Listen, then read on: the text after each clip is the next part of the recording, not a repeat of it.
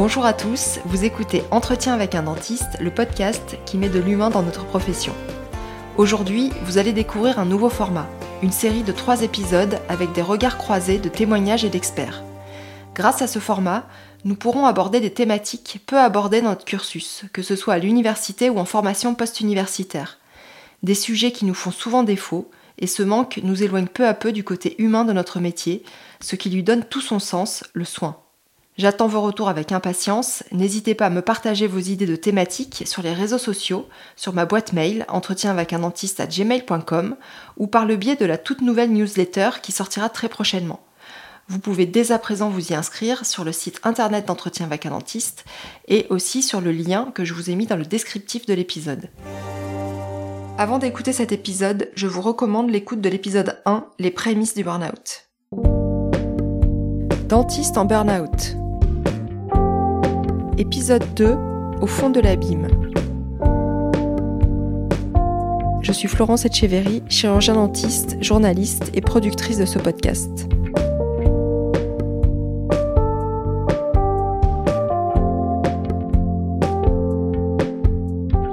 Dans l'épisode précédent, nos consoeurs Pauline et Séverine, notre confrère Phoenix, nous ont raconté les prémices de leur burn-out, éclairé des propos de Marie Peset, psychanalyste, docteur en psychologie et à la tête du réseau Souffrance et Travail, et de Marie-Hélène Hay, chirurgien dentiste, fondatrice de Gutha Co et cofondatrice du mouvement Culture Santé.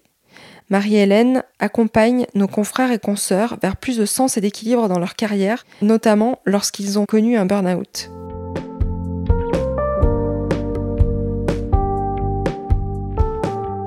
Dans cet épisode, vous découvrirez ce qu'il se passe lorsque la machine s'emballe et que le corps lâche pour dire stop à ce flot de pensées incessant. Après le déni vient cette phase de sidération où la personne ne peut rien faire d'autre qu'attendre que son cerveau et son corps se réparent, comme une maison qu'on reconstruirait brique après brique. Tu peux pas en fait euh, bousiller euh, ta vie euh, pour, pour ton travail. J'ai eu une prise en charge spécifique. un petit peu un soulagement la chaleur du soleil sur la peau. Euh. Le fait de prendre soin de cet animal, c'est comme si je prenais soin de moi. En définitive, euh, le cabinet ne correspondait plus à ce que je souhaitais. J'avais l'impression de servir à rien. Moi, j'étais en arrêt. Cette remontée, elle n'est pas euh, logarithmique.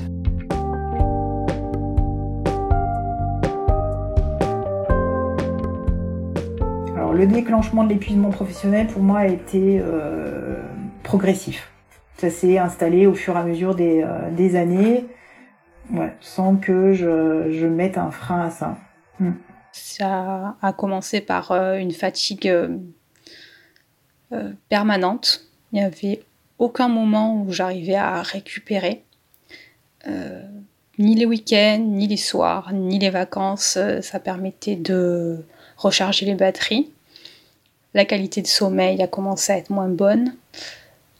Euh, donc euh, après j'avais commencé à perdre l'appétit, euh, je mangeais moins, j'ai commencé à perdre du poids, donc forcément ça a rajouté de la fatigue à celle qui était déjà existante.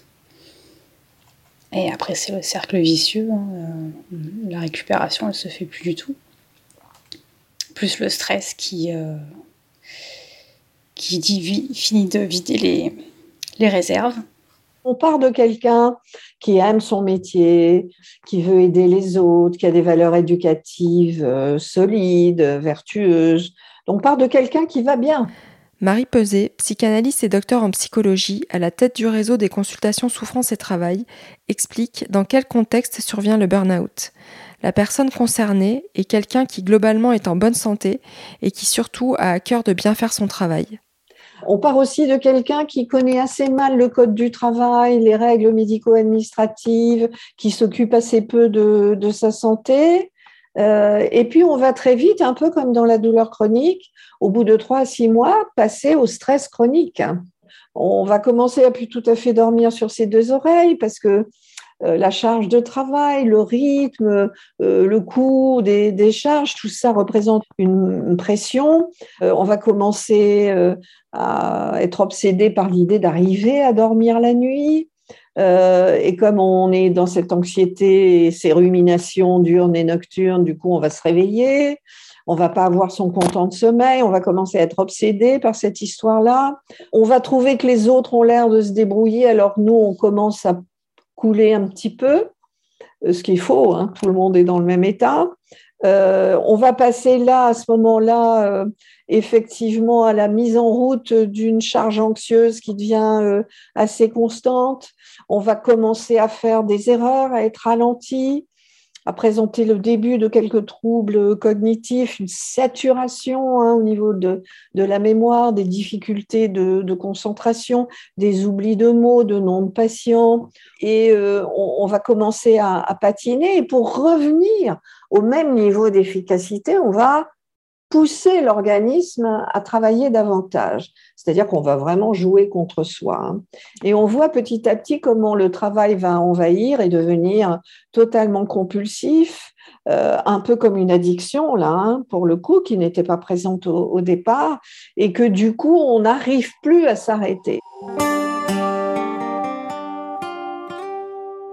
il y a vraiment euh, des, points de convergence dans ce que je constate parmi les confrères et consoeurs qui sont confrontés à l'état de burn-out dans leur profession.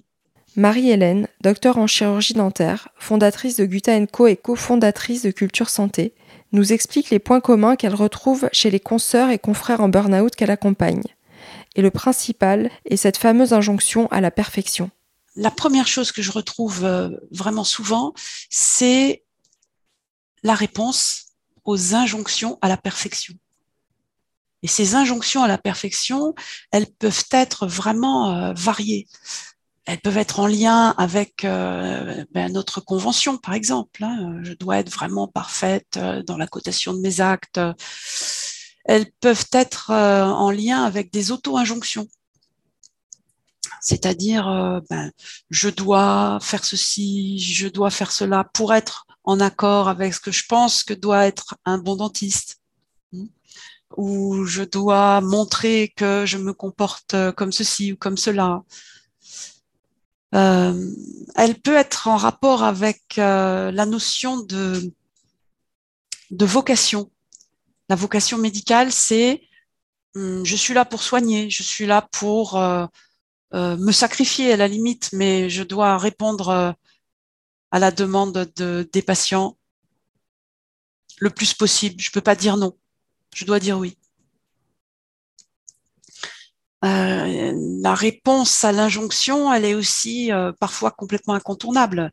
J'ai fait des prêts à la banque pour investir dans mon cabinet et bah, j'ai l'injonction de rembourser. Donc, euh, j'ai l'injonction de réaliser un chiffre d'affaires suffisant. La réponse à l'injonction, elle est aussi à l'injonction parfois euh, de, de nos coachs, coachs de vie. Il faut que je sorte de ma zone de confort. Oui, sauf que la zone de confort, parfois, c'est bien pratique. Quand on a d'autres choses à côté dans la vie privée qui sont difficiles à vivre, bah, si on est dans une zone de confort au cabinet, c'est justement, c'est confortable. Donc il y a des tas d'injonctions comme ça qu'on peut recevoir euh, dans, dans l'exercice de notre profession, que, qui souvent, à mon sens, sont une forme euh, d'invitation à mettre en place ce que j'appelle, ce qu'on appelle en systémique, une ultra solution. C'est-à-dire je suis déjà très organisée dans mon emploi du temps pour caler toutes les actions que je dois réaliser. J'ai déjà mes to-do list, j'ai déjà plein de choses de bien organisées, bien planifiées. Mais je vais essayer d'en faire encore plus. Je vais aller dans l'injonction à la perfection, c'est-à-dire je vais encore mieux caler mon emploi du temps, encore mieux prévoir ce qui était imprévu, encore mieux tout quantifier, et je tombe dans une espèce de frénésie du toujours plus.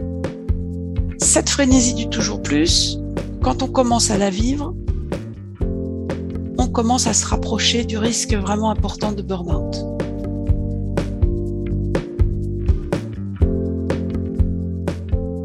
Oui, je pense qu'on euh, peut avoir un épuisement euh, professionnel par un manque de reconnaissance et qu'on se sent un petit peu en, marge.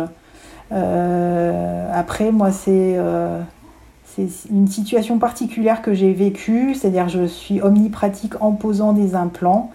Euh, je pensais pouvoir en fait développer un réseau, ce qui n'a pas été possible parce que euh, bah, les gens me voyaient comme une omnipratique et n'avaient pas forcément en fait la confiance pour m'envoyer des euh, ben, leurs patients en implantologie. Donc j'ai été isolée de par cet exercice-là.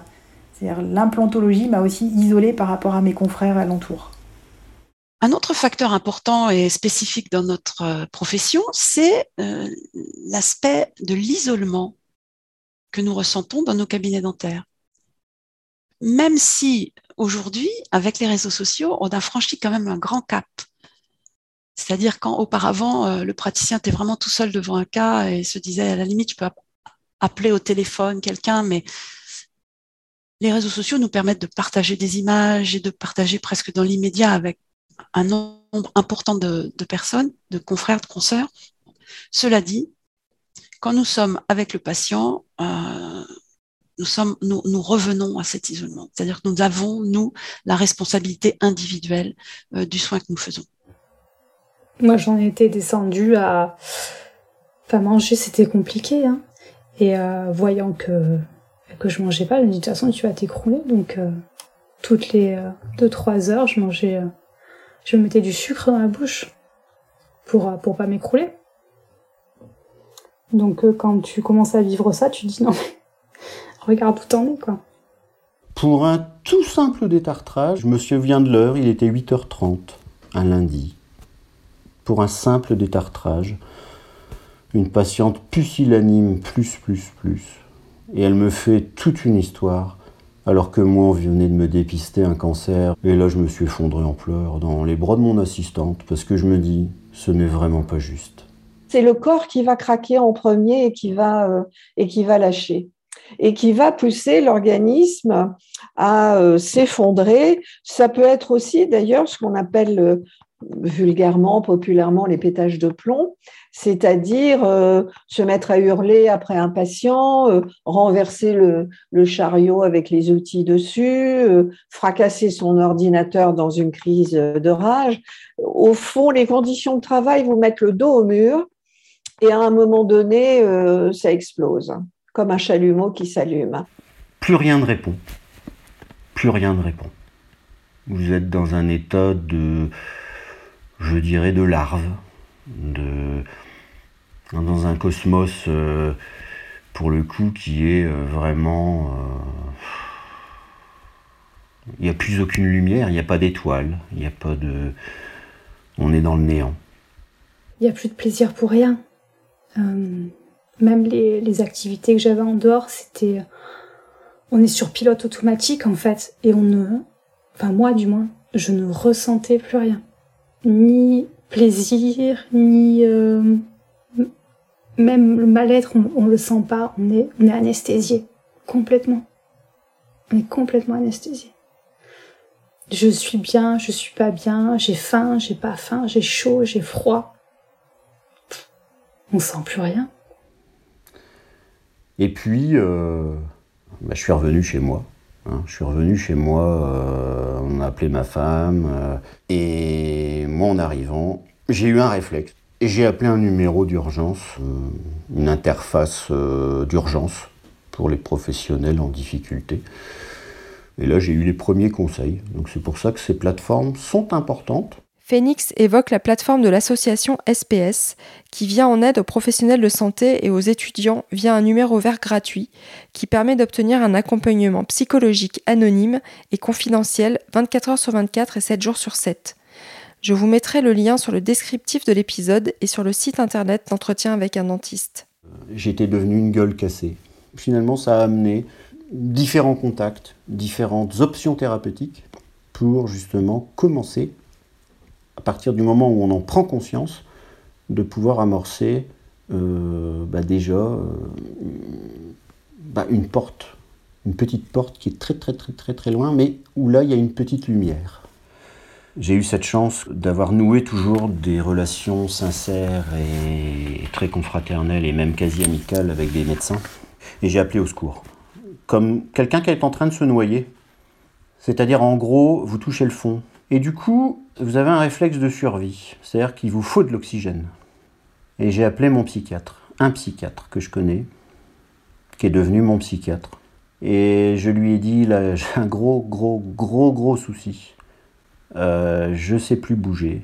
Il m'a dit, ok, on va mettre un rendez-vous en urgence. Entre-temps, ceci, voilà. Mais c'était pas tout de suite, tout de suite.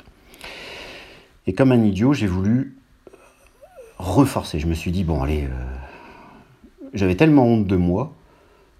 J'ai pris conscience avec ce numéro, j'avais de la honte. Euh, et je me suis dit, mon gars, tu vas te reforcer un peu. Euh, chose que je dirais à tout le monde de surtout pas faire. Et c'est là que, en revenant chez mon père après une, euh, marche, j'ai commencé à avoir des difficultés à marcher. Et dans ma main, j'ai senti trois doigts, j'ai plusieurs doigts qui, qui, ne répondaient plus. Donc à partir de là, voilà, ça a été un peu la dégringolade. Et après, bah, je me suis retrouvé en soins intensifs. Et après, donc, euh, j'ai été hospitalisé euh, en clinique psychiatrique hein, pour euh, un épuisement professionnel extrêmement sévère. Donc voilà, dans mon cas personnel, je n'avais pas admis à 100% de ne plus avoir d'énergie. Parce que j'ai toujours été un leader, j'ai toujours été quelqu'un d'innovant, et je pense que je l'acceptais pas. Dans ce que je retrouve aussi de commun, il y a le déni. Forcément, parce que moi, je suis professionnelle de santé, moi, je connais, moi, je sais. Et je pense vraiment pas que je risque parce que je suis très bien organisée. Euh. Et puis parce que j'ai vraiment le désir de bien faire. Et ce ne sont pas ceux. Euh, ce que je veux dire, c'est que les, gens les plus exposés sont souvent ceux qui sont le mieux organisés, avec le, le plus euh, de désir de bien faire. Une laideur, gueule cassée, légumes. Voilà en gros ce que j'étais devenu, à mes yeux, mais aussi malheureusement aux yeux des autres. Et une fois que l'hospitalisation a été faite, je dirais qu'après, euh, ça a été mieux déjà. Hein. D'être sorti du contexte professionnel, je pense que ça a été vraiment salvateur. Si vous êtes salarié, je le rappelle, les médecins conseils qui sont très soucieux de ce qui se passe ont inventé des solutions. On peut faire un bilan de compétences pendant l'arrêt maladie, on peut faire une formation pendant l'arrêt maladie pour rebondir sur un autre secteur. On peut faire des essais encadrés tout en étant en arrêt de travail. On peut déclarer un burn-out en accident du travail. On a eu 30 000 l'année dernière. Pour toute la partie des dentistes qui sont dans un contexte de salariat, il y a des solutions extrêmement fortes. Pour les autres, c'est la prévoyance qui couvre vraiment euh, d'emblée euh, tous les risques, c'est très important. Je ressentais euh, de la culpabilité, une perte de confiance en moi. pour moi, tout, venait de moi, en fait. vraiment une très grosse perte d'estime de moi-même. C'est ça qui me bloquait.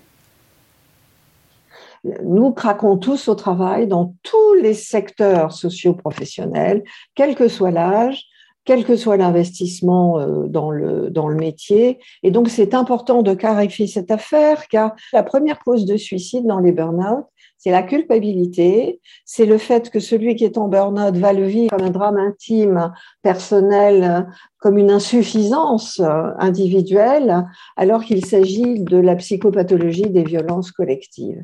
Et donc, pour faire cesser dès la première consultation le sentiment de culpabilité et donc le risque suicidaire, ce qui est important, c'est de mettre en place un entretien euh, spécialisé pour faire prendre conscience à la personne qui est en épuisement professionnel que ce qui est en jeu, ce sont les nouvelles organisations du travail. Ça, c'est un point central.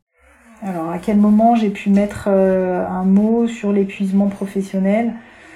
Euh, bah, C'est quand euh, j'étais tellement lasse les matins que j'avais l'impression de ne pas avoir dormi de la nuit, euh, que à la fin je, je pleurais quand j'arrivais au cabinet et je me jetais dans les bras de mon assistante en disant je j'y arrivais plus. là, au bout d'un moment, je me suis dit c'est voilà, c'est plus possible. Il y a quelque chose à faire. Tu peux pas en fait bousiller ta vie pour pour ton travail. Je pense que pour moi, l'enfermement, c'est à un moment donné, vous n'avez plus d'énergie, vous vous dénigrez, tout ce que vous faites, vous le voyez noir, vous vous culpabilisez de ne pas avoir suggéré votre carrière, vous vous culpabilisez de tout. Et à un moment donné, vous êtes tellement en repli fétal que vous vous enfermez. Et cet enfer qui vous ment peut arriver à des moments qui vous dépassent et qui, là, peut arriver à des passages à l'acte où, là, en tant que professionnel de santé, nous devons être vigilants pour les autres l'environnement professionnel et familial joue un rôle important. Parce que quand on voit quelqu'un se connecter le soir, se connecter les week-ends, se connecter pendant les vacances, et ne plus arriver du tout à s'extraire du travail, là, il faut attraper la personne par la racine des cheveux, le mettre devant le test et le passer avec lui pour qu'il se rende compte de toutes les étapes par lesquelles il est passé. Euh, de septembre à mars, je me suis vraiment repliée sur moi-même. Plus ça allait, plus je me renfermais, moins j'en parlais, et plus l'effet euh, se décuplait. Même si on a maintenant des cabinets de groupe, on est quand même euh, hyper isolé dans notre euh, métier. C'est-à-dire chacun gère son, son, cabinet sans forcément avoir de contact avec son confrère ou sa consoeur qui est installé dans la, dans la même ville. J'en ai pas vraiment parlé autour de moi, euh, ni à mon conjoint, ni euh, au cabinet. Euh, mon conjoint voyait bien que j'allais mal et que je, j'étais de plus en plus stressée. Après, il avait quand même du mal à bah, lui à prendre du recul par rapport à ça et, à vraiment savoir ce qui se passait parce que j'en parlais très peu. Donc pour lui, c'était difficile de pouvoir comprendre aussi c'est vrai que la place de l'entourage, des personnes qui sont euh, les plus proches du praticien de santé en état de burn-out, cette place est vraiment très, très importante. Qu'est-ce que peut faire la personne qui est à côté du praticien en burn-out? Ben, Je dirais la, la première chose, c'est d'accepter l'évidence. Son corps l'a lâché. Il n'est pas là en train de se plaindre. Il est là parce qu'il est obligé d'être là à la maison, sans activité. Il n'a pas d'autre choix. Alors j'en ai parlé à une amie qui est aussi euh, dentiste.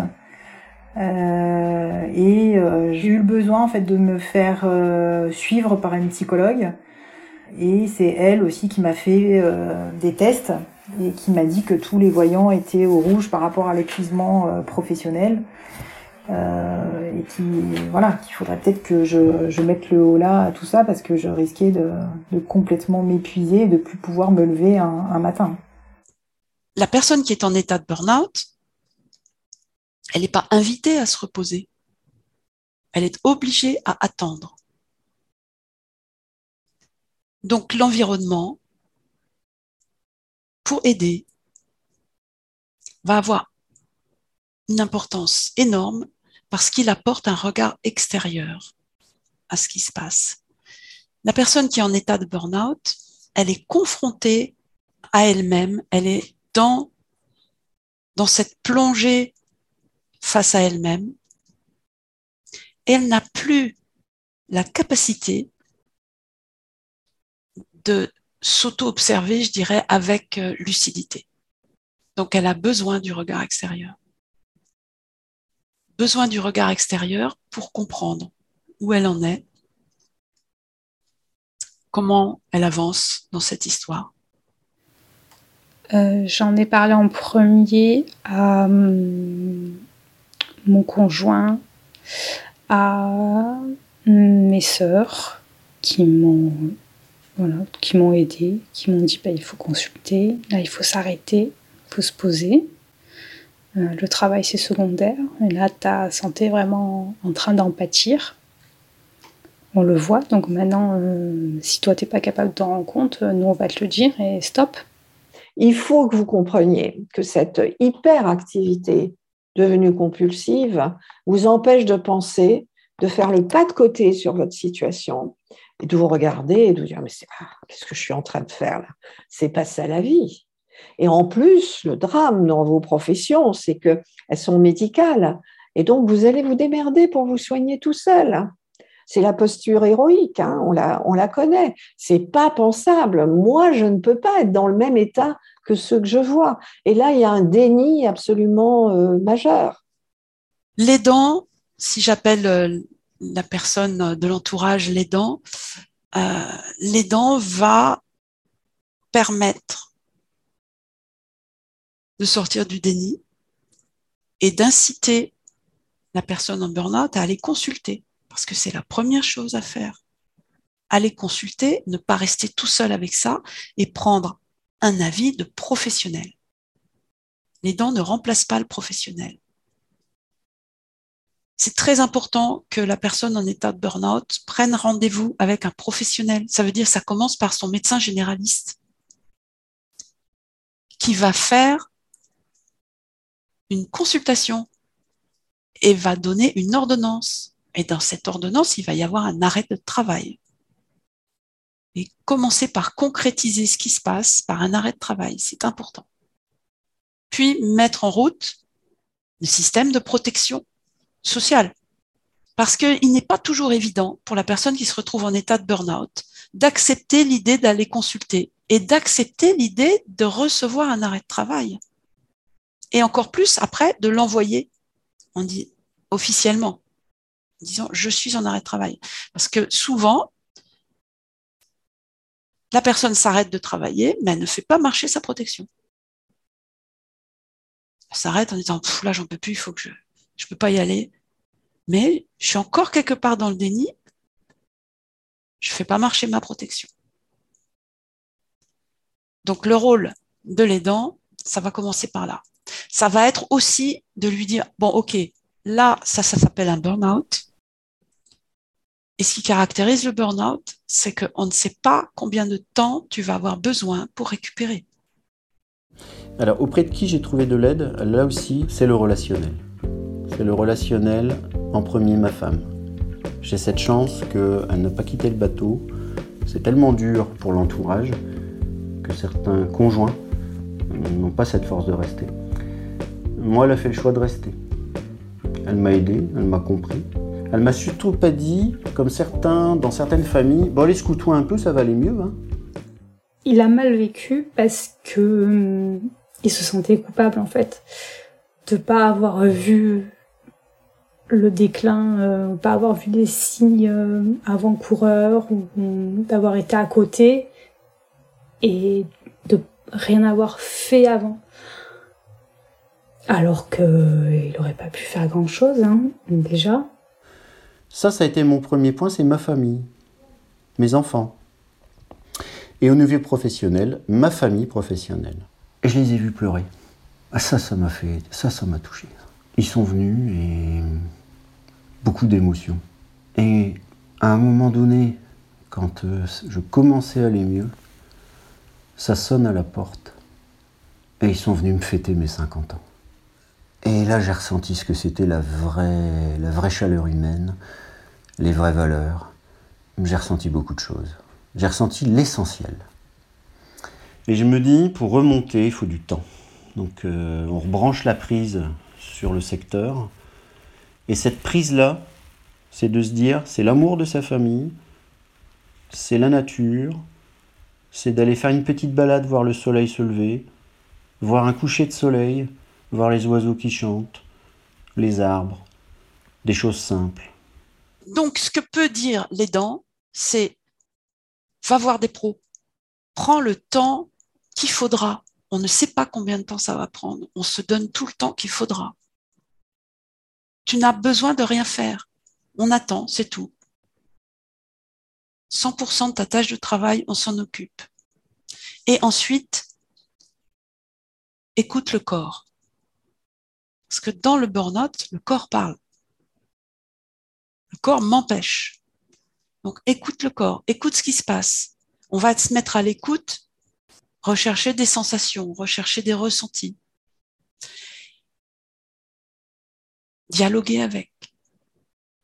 Et puis surtout, le moment du burn-out n'est pas le moment de poser des décisions. Ce n'est pas le moment pour dire je choisis de faire ceci, je choisis de faire cela. Le moment du burn-out, c'est un moment de réparation. Plus tard, quand on ira mieux, on prendra les décisions qui iront bien.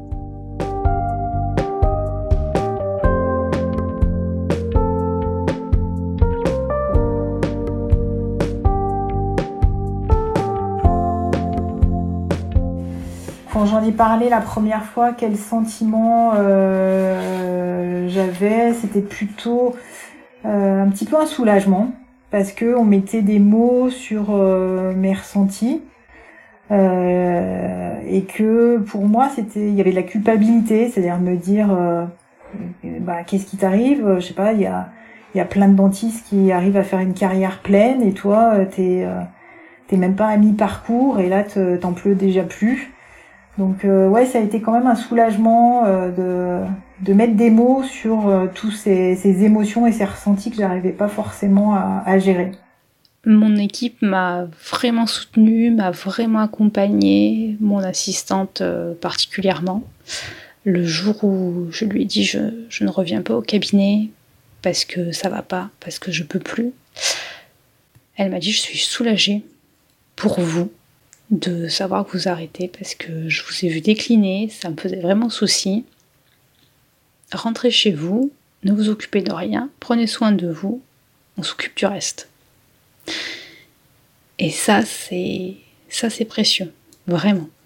Ah, ils ont tout de suite euh, compris, euh, voilà. Euh, puis ils m'ont dit, ils ont tout de suite compris quand j'ai commencé à en parler. Bon, ils sentaient bien que ça allait plus, que j'avais plus l'envie que et la passion euh, du, du départ. Euh, toutes m'ont dit euh, mais c'est votre santé en premier, euh, on va tout faire pour que vous puissiez vous reposer. Euh, voilà, il y a même une assistante qui m'a dit mais prenez du temps pour vous, arrêtez-vous deux, trois mois, on arrivera à gérer le cabinet. Enfin voilà, tout était dans la dans la compassion et et voulait m'aider par rapport à ce souci-là pour que que ça puisse bien se passer pour moi et que je puisse remonter quoi. Ça m'a vraiment rassurée. Euh de voir qu'en m'arrêtant, eh ben, le cabinet continuait à tourner, que les patients euh, étaient quand même euh, soignés, que le cabinet faisait, faisait son, son, chemin, qu'administrativement parlant, c'était fait. Oui, ça, ça m'a vraiment rassuré, ça m'a vraiment fait du bien. Ça m'a ouvert les yeux aussi sur le fait que on n'est pas indispensable et que ça tourne quand même.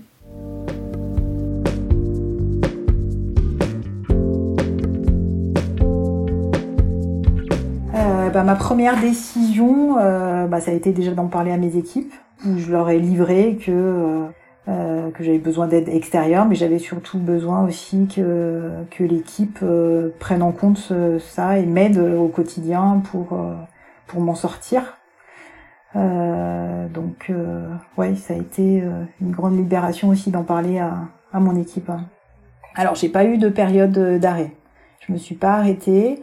Euh, mais par contre, j'ai pris beaucoup plus de vacances. C'est-à-dire cet été, euh, j'ai pris les deux mois et euh, je, je prends toutes les périodes euh, scolaires et euh, j'essaie aussi de poser maintenant un vendredi par mois pour que ça fasse pas trop de semaines pleines d'affilée.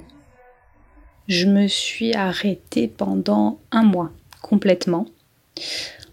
Ensuite, les traitements faisant, ça allait mieux au bout d'un mois, je, physiquement, mentalement aussi. Donc j'ai repris le travail. Par contre, je l'ai repris de façon euh, très allégée. J'avais, je travaillais moins de jours, je terminais plus tôt, je voyais moins de patients et je faisais des soins euh, qui étaient moins stressants pour moi. Et ça, j'ai travaillé en allégé, on va dire, pendant, euh, pendant 8 à 9 mois.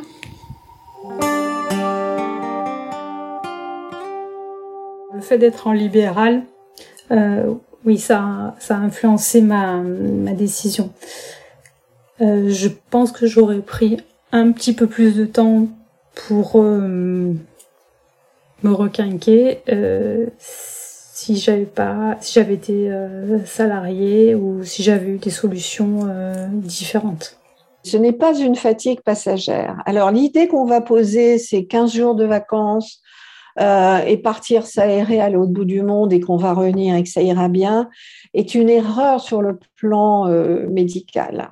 La fatigue du burn-out, encore une fois, est une fatigue biochimique, physiologique, qui n'a rien à voir avec je vais dormir et puis mm, ça me permettra de récupérer. Je n'ai pas d'autre métaphore à vous donner qu'il faut réparer les briques de la maison, et notamment le système cognitif. Et donc, s'il y a une chose, un message à faire passer dans les protocoles thérapeutiques que nous mettons en place, c'est bien sûr un bilan neuropsychologique. Nous y tenons beaucoup. Le bilan neuropsychologique permet d'une photographie objective des atteintes cognitives. Elles sont effrayantes et dangereuses. Car quand vous êtes un soignant, quel que soit votre secteur, si vous ne raisonnez plus bien, si votre concentration, votre logique et votre mémoire sont atteintes, ça va se retourner contre vous. J'ai arrêté une première fois euh, six mois. Et euh, mon équipe qui, qui a fait bloc, euh, ils, sont, ils ont fait les pieds et les mains, ils ont remué ciel et terre pour trouver une remplaçante. Donc ce qui a été heureusement le cas. Jusqu'au jour où je me suis dit, ben, ben, je vais me resocialiser. Parce que vous êtes tellement en repli fétal que du coup, vous n'osez plus aller faire vos courses là où vous alliez les faire. Vous voulez pas rencontrer vos patients, vous voulez plus rencontrer trop de monde. Mettez une casquette, je voulais pas qu'on me reconnaisse. Je voulais qu'on me foute la paix. Et j'ai commencé par des courses, des courses qui me faisaient plaisir. Comme quand tu vas faire le marché en vacances. Et moi, ça a commencé par le goût. J'ai retrouvé le goût de rencontrer des gens pour euh, parler produits euh, simples. Tu vois, encore des choses simples. Puis tout doucement, j'ai retrouvé des fleurs. Je me dis, oh, c'est beau les fleurs. Puis à un moment donné, je dis, euh, bah tiens, je vais aller fleurir le cabinet. Mais fleurir pour redonner de la, gaieté. Alors bien sûr, il était hors de question de, reprendre hein, à ce moment-là. Et le trajet que je ne pouvais plus faire, et d'ailleurs je ne pouvais plus voir mon cabinet comme on dit classiquement en français en peinture, j'ai réussi tout doucement à le refaire le trajet à vélo, jusqu'au moment où j'ai retrouvé le goût de me dire, tiens, je vais retenter, mais plus du tout en dentisterie omnipratique, chirurgie, etc., mais refaire une activité annexe. Et là, j'ai demandé à mon médecin psychiatre, qu'est-ce que vous en pensez si je ne reprendrais pas un mi-temps thérapeutique? Et c'est ce qui s'est passé. Et ça, c'est ce que je conseille à tous mes consoeurs confrères qui veulent reprendre, c'est qu'au moment donné où vous sentez le goût qui revient, alors bah, allez-y. Mais allez-y prudemment et en mi-temps. Alors, comme euh, suivi pour m'aider, donc euh, j'ai j'ai certaines nuits qui sont très hachées, donc euh, c'est vrai que de temps en temps, euh, bah, je prends euh, un, un, quart de Xanax là pour euh, pour dormir quand je sens que vraiment j'ai passé plusieurs nuits où ça a été compliqué. Pour être un peu plus reposée, je, je, je m'autorise à prendre en fait des choses pour pour dormir de temps en temps.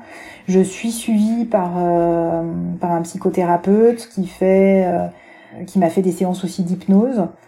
Euh, et par contre, ce qui m'a beaucoup beaucoup aidé, euh, je me suis euh, offert en fait un bilan de compétences avec euh, Marie-Hélène. Et en fait on a, euh, elle me suit depuis un an et demi. Et au début on avait des séances en fait toutes les semaines où elle a mis aussi des mots sur ce que je ressentais, sur le pourquoi en fait de euh, de tout ça, de cet épuisement, euh, de ce que euh, voilà, qu'il y aurait à mettre en place, quelles étaient aussi mes passions, qu'est-ce qui pouvait me sortir en fait de cet état-là. Ça m'a beaucoup aidé. Ouais, je pense que c'est ça le plus. C'est ces entretiens avec Marie-Hélène qui m'ont permis de, de sortir euh, de, de, ce schéma et de ces cercles vicieux dans lesquels j'étais c'est pas un repos dont tu as besoin, un repos classique en rapport avec une fatigue. C'est un temps de réparation. Et ce temps de réparation, je n'ai aucune idée de combien de temps il va durer. Donc pour l'instant, tu es en réparation. Et moi, l'aidant, ben, je suis à côté de toi. Euh, je vais te permettre de te décharger complètement de ta charge de travail. Ça veut dire, c'est plus la peine que tu penses à ta charge de travail. Quelqu'un s'en occupe. Oui, mais euh, le patient un tel, euh, ouais, mais la prothèse truc, etc. Pas de souci, c'est géré. T'en fais pas, tu peux dormir. Quelqu'un s'en occupe. Quelqu'un va trouver un remplaçant ou une remplaçante pour toi. Quelqu'un va s'occuper d'appeler les patients si j'en trouve pas et d'expliquer aux patients que le cabinet est fermé. Mais la personne qui est en burn-out, elle peut pas s'occuper de ça, elle peut pas se rendre au cabinet, c'est pas possible. Donc l'aidant, il va seconder complètement 100% de la tâche de travail, 100%. Alors quand c'est arrivé, j'ai pris l'aide qu'on m'a conseillée parce que à ce moment-là, j'étais tellement euh, au bout euh, que j'étais absolument incapable de faire des recherches moi-même. Euh, je me laissais totalement guider. Donc j'ai pris le numéro du psychologue qu'on m'a qu'on m'a donné. Je suis allée voir le psychologue qu'on m'a indiqué. J'ai revu mon médecin généraliste parce qu'il m'a dit qu'il fallait revenir, mais je, je suivais. Je ne prenais aucune décision moi-même parce que j'en étais absolument incapable, physiquement et mentalement.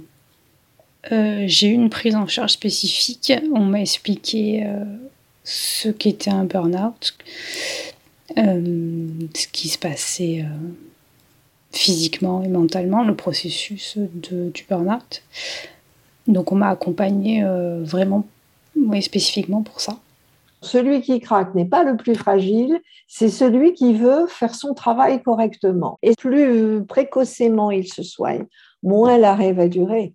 Si nous avons de si bons résultats dans le réseau, c'est parce qu'heureusement, les gens viennent nous voir assez tôt et que donc, allez, en, en six mois, on arrive à les remettre d'aplomb. Mais vous comprenez bien que pour ne pas rechuter, il faut revoir sa gestion de son travail. Il faut renforcer sa prévoyance. Il faut modifier sa connaissance des organisations du travail et la manière dont on va y, résister. C'est tout un réapprentissage. Quand j'ai été arrêtée, euh, j'ai pas trouvé d'accompagnement pour tout ce qui est financier, pour tout ce qui est euh, gestion administrative, euh, ça, a été euh, la débrouille complète. mon assistante a contacté le comptable qui a fait, qui a mis en, en route du chômage partiel, qui a mis en route l'étalement de, tout ce qui est paiement de cotisation, des choses comme ça mais il n'y a pas eu d'accompagnement particulier. Donc euh, on se sent quand même euh, assez seul de ce côté-là. J'ai tout de suite embrayé sur euh, déjà voir mon psychiatre très régulièrement. J'ai fait un travail où intellectuellement, quand j'étais bien sûr revenu à un niveau de, d'énergie suffisante au niveau physique, j'ai voulu refaire une plongée en moi pour comprendre mes schémas parentaux. Parce qu'un épuisement professionnel, il y a aussi des facteurs, je dirais, favorisants. Euh, il a fallu que je démonte cette machinerie de travail-refuge. Donc ça, j'ai déjà analysé ça.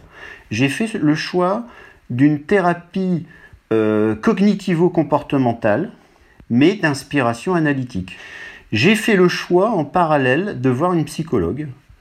Et dans mon cas, je ne savais pas que je l'étais, mais je suis hyper en pâte. Ma psychologue euh, m'a dépisté HPI, et ça, ça a été ma très grande surprise. Donc étant au potentiel intellectuel et étant euh, au potentiel émotionnel, l'épuisement professionnel avait tout pour pouvoir s'installer. Mais ça, il a fallu que je démonte cette mécanique sur euh, des mois et des mois des dizaines et des dizaines de consultations, des dizaines de livres également, à partir d'Édouard Zarifian, euh, Monsieur Légeron, et aussi euh, sur, euh, en neurosciences avec Boris Cyrulnik. Je pense que ce qui m'a aidé aussi, ce sont des... J'aime beaucoup la philosophie. Donc ça a été à un moment donné un retour à des notions que j'avais apprises, que j'aimais bien en terminale, mais on est trop jeune quand on apprend ça. Hein. C'est le concept socratique, c'est-à-dire le connais-toi toi-même. Nous sommes parfois notre propre inconnu. J'avais rencontré une fois un vieil Alsacien qui m'avait dit Phénix, soit tu es ton meilleur ami, soit tu es ton meilleur ennemi. Tu choisis. On m'a prescrit euh, des anxiolytiques pour calmer euh, les angoisses. On m'a prescrit un traitement antidépresseur également et un suivi euh, psychologique. À partir du moment où j'ai été hospitalisé, j'ai effectivement en parallèle eu des neurotropes pour justement euh, bah, éviter, euh, une fois qu'on a cette phase dépressive, parce que bien évidemment il y a un pot commun, euh, épuisement, toutes les maladies psychiques, psychiatriques, voilà, il y a un grand pot commun. Et c'est la dépression. Maintenant, j'ai découvert le fait que je suis hypersensible, malheureusement, ou heureusement, hein, après il faut le voir dans le bon sens j'ai un traitement à vie pour réguler euh, les émotions. Donc ça me permet comme ça de euh, un petit peu plus naviguer pour justement garder une certaine distance. Je vais évoquer euh, une cure thermale que j'ai fait à Saujon, dans l'ouest de la France. Et j'ai trouvé que, effectivement, bah, ça apportait un, un, plus de se retrouver avec des soins pour soi-même. Et j'ai trouvé vraiment un surplus d'énergie quelques semaines après avoir fait cette, euh, cette cure thermale.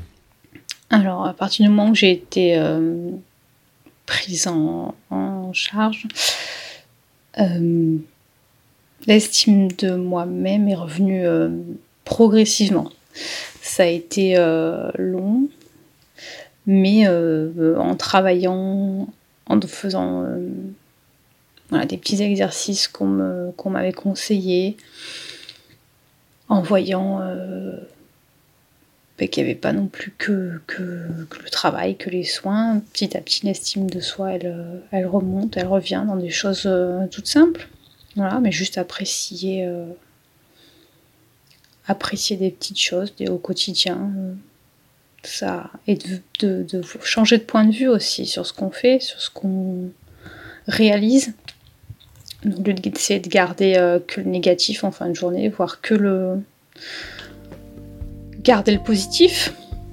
Et euh, ça, ça change la vision des choses.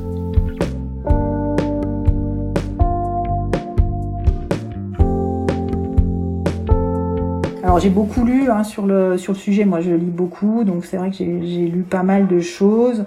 Après, euh, c'est vrai que les podcasts m'ont beaucoup aidé. C'est vrai que les tiens, notamment certains, avec euh, Antoine, euh, je l'ai écouté en boucle à un moment quand ça allait mal, parce que c'était le premier regard que j'avais de la profession, que ça arrivait à d'autres. C'est-à-dire pour l'instant, j'en avais pas forcément parlé autour de moi, si ce n'est avec mon ami.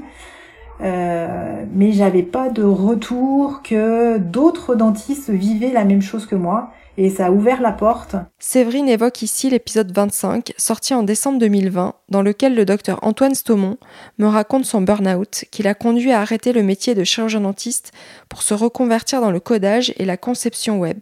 Et à partir de là, j'ai commencé à en parler euh, et c'est là où euh, bah, j'ai eu des retours euh, d'autres d'autres dentistes qui étaient dans la même situation que moi. Et, et cet échange là aussi m'a fait du bien. C'est-à-dire se dire que voilà c'est pas c'est pas exceptionnel c'est-à-dire c'est pas un, cas unique et ça arrive à d'autres et on a une profession qui qui est complexe qui est multiple et qui fait que on peut se, retrouver dans ce genre de, situation euh, à ne plus pouvoir gérer. Euh, quand j'étais en arrêt, ce qui me faisait vraiment du bien, c'était des choses toutes, toutes simples. C'était être dehors, sentir euh, la chaleur du soleil sur la peau, euh, le vent sur le visage, euh, regarder le, ciel, les nuages, la nature, juste des choses toutes bêtes comme ça, mais se rendre compte que il y a autre chose. Dans les conseils que je donne, c'est de se confronter à la beauté, c'est-à-dire d'être dans la passivité devant de la beauté. La beauté, ça peut être euh, des œuvres d'art, quelles qu'elles soient. Ça peut être la nature. Ça peut être euh, se rapprocher d'un animal. Mais globalement, ça n'est pas des actions. C'est juste être. Et ça, c'est sûr que le praticien, le chirurgien dentiste, euh, il a besoin d'être aidé pour accepter ça, parce que le chirurgien dentiste, en général, il a des emplois du temps qui sont blindés. Et l'idée de se trouver confronté au néant de son emploi du temps, c'est pas simple. L'équithérapie euh, a été vraiment un déclencheur de mieux-être émotionnel. Et le contact avec un cheval m'a littéralement bouleversé le fait de prendre soin de cet animal, c'est comme si je prenais soin de moi. Quand je le pensais, j'avais l'impression que ben, lui, il me pensait. Alors, il n'y a pas plus hyper en qu'un cheval. Et donc, euh, ça a été une révélation pour moi, donc je me suis mis à l'équitation. Et thérapeutiquement, ce qui m'a aidé aussi énormément, c'est à développer un art plastique. L'art plastique, ça vous donne de l'essence pour euh, l'art. Et après, vous revenez à la dentisterie. Moi, j'avais perdu le goût de bricoler, j'avais perdu le goût de créer, j'avais perdu le goût de menuiser, j'avais enfin, j'avais tout perdu. Et le fait de faire un art plastique, ce sont des choses simples. On peut évoquer la poterie, on peut évoquer euh, jardiner pour ceux qui ont un jardin, euh, de la peinture sur verre, peu importe. Mais le toucher, c'est vos mains qui vont reguider votre cerveau et votre cerveau va reguider vos mains après pour vos actes. À ce moment-là, quand vous sentirez que au niveau cérébral, vous vous dites ah bah tiens, ça me plaît, je vais continuer, et tout doucement, à un moment donné, vous aurez envie de retravailler. Mais il faut du temps. J'ai senti que je commençais à refaire surface quand euh, bah, le cabinet a commencé à me manquer, quand j'avais l'impression euh, de ne plus être utile à personne. là, je me suis dit, ah, ça te manque en fait. J'avais l'impression de servir à rien. Moi, j'étais en arrêt. Euh, alors, euh, ce qui m'a permis en fait de refaire surface, ben c'est voilà, c'est ce travail euh, que j'ai fait, ce bilan de compétences, c'est-à-dire mettre des mots sur aussi mes valeurs, c'est-à-dire est-ce que mon exercice actuel est en concordance avec mes valeurs?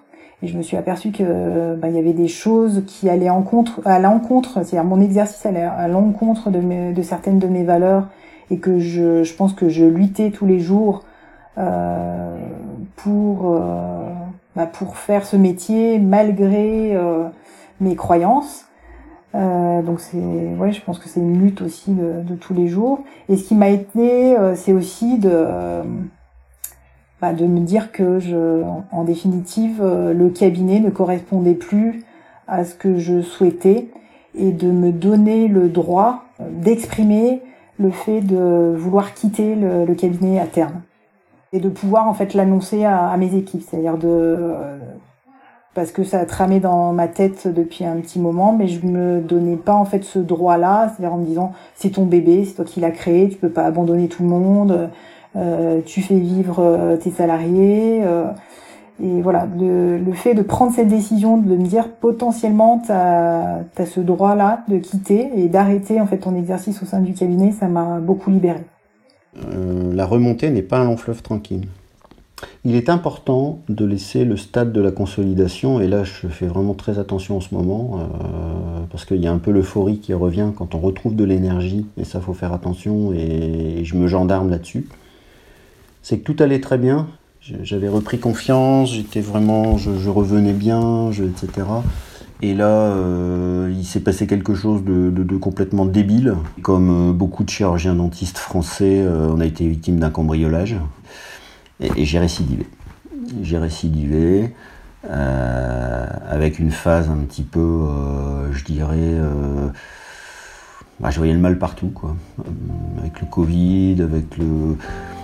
Mon psychiatre m'a dit, je pense que on n'a pas vu que vous aviez besoin de plus d'arrêt. J'ai repris trop vite. Cette remontée, elle n'est pas logarithmique, c'est ça le problème. Elle est vraiment avec des paliers parfois, et parfois aussi avec des petites descentes. Je fais attention en ce moment parce que je sais que c'est une période délicate de la consolidation.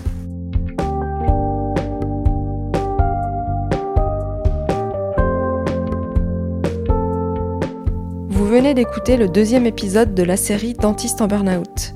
Dans le prochain et dernier épisode, Phoenix, Pauline et Séverine nous expliqueront comment ils ont refait surface après cet effondrement, comment ils ont repris confiance en eux et repris goût à la vie. Le montage est de Pauline Bussy, le son libre, l'illustration a été réalisée par Guillaume Denot, dans les dents, et la musique composée par Sarah Boom, produite, arrangée et mixée par Maxime Wathieu. Merci à Pauline, Séverine et Phoenix d'avoir eu le courage de témoigner, ainsi qu'à Marie Peset et le docteur Marie-Hélène Hay pour leur expertise.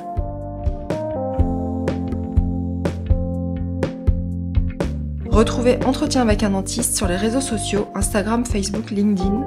Vous pouvez écouter les épisodes sur votre plateforme d'écoute préférée et sur YouTube. Et surtout, n'oubliez pas de laisser des étoiles et de partager pour permettre à d'autres de le découvrir.